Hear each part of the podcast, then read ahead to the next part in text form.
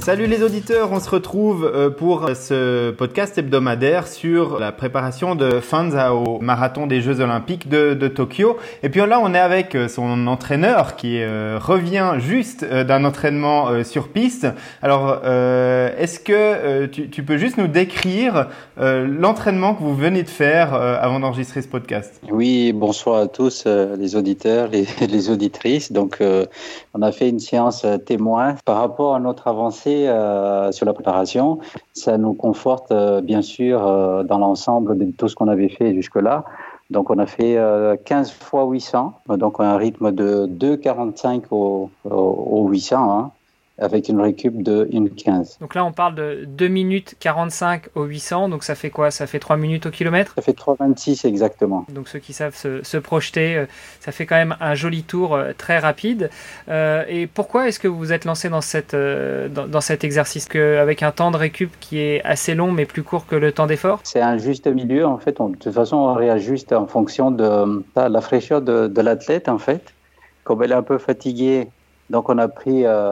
un peu large sur la récup, et de toute façon c'est correct vis-à-vis du travail qu'on fait, et ça nous permet aussi d'avancer en même temps pour la résistance. Duno, tu nous dis qu'elle est assez fatiguée. Qu'est-ce qui s'est passé cette semaine ? Est-ce qu'il y a eu beaucoup de charges ? Est-ce qu'il y a eu des compétitions ?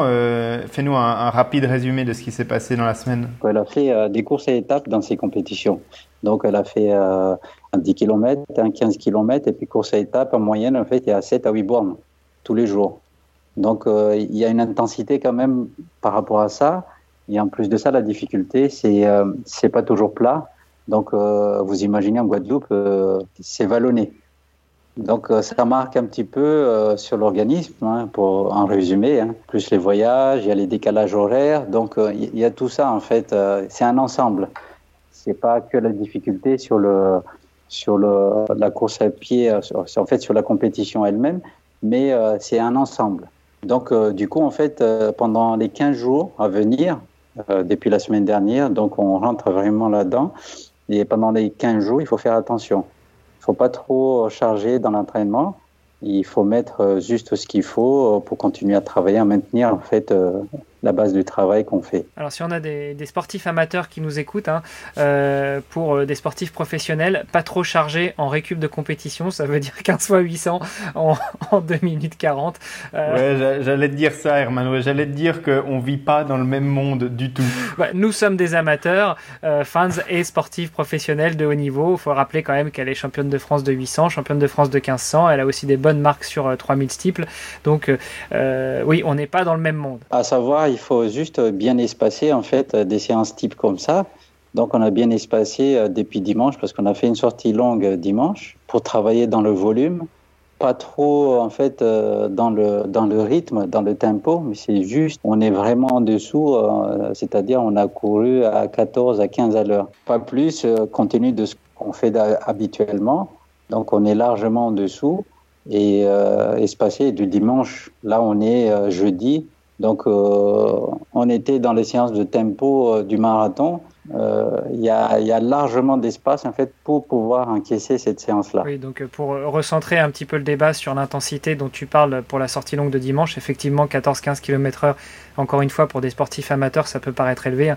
Ça fait entre 4 et 4 minutes 15 au kilomètre, donc ça fait entre 2,45 et 3 heures au marathon.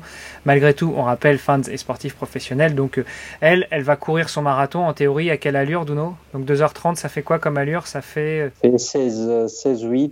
On pourra transposer ça en allure en référence à des précédents épisodes de podcast qu'on a fait, hein Greg ? Exact. Tu peux nous dire un mot rapide sur la semaine qui s'annonce ? Donc tu as dit que vous n'étiez pas trop en intensité, mais vous avez déjà des entraînements qui sont prévus et qui seront marquants ? Oui, qui marquent déjà. Donc là, la semaine prochaine, on diminue légèrement. Pourquoi ? Parce que c'est juste pour alléger. En fait, dans l'entraînement, une semaine qui marque un petit peu, et puis après une semaine léger.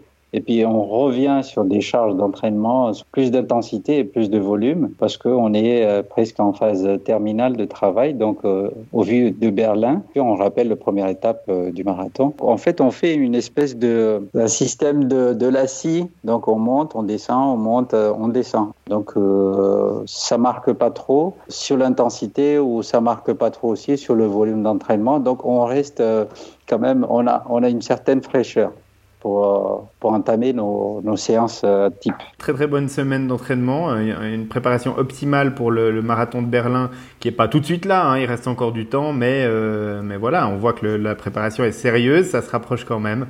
Donc très bon entraînement et puis alors à la semaine prochaine pour prendre des nouvelles sur cette nouvelle semaine d'entraînement et puis sur les objectifs à venir. Oui, à la semaine prochaine à tous et à toutes.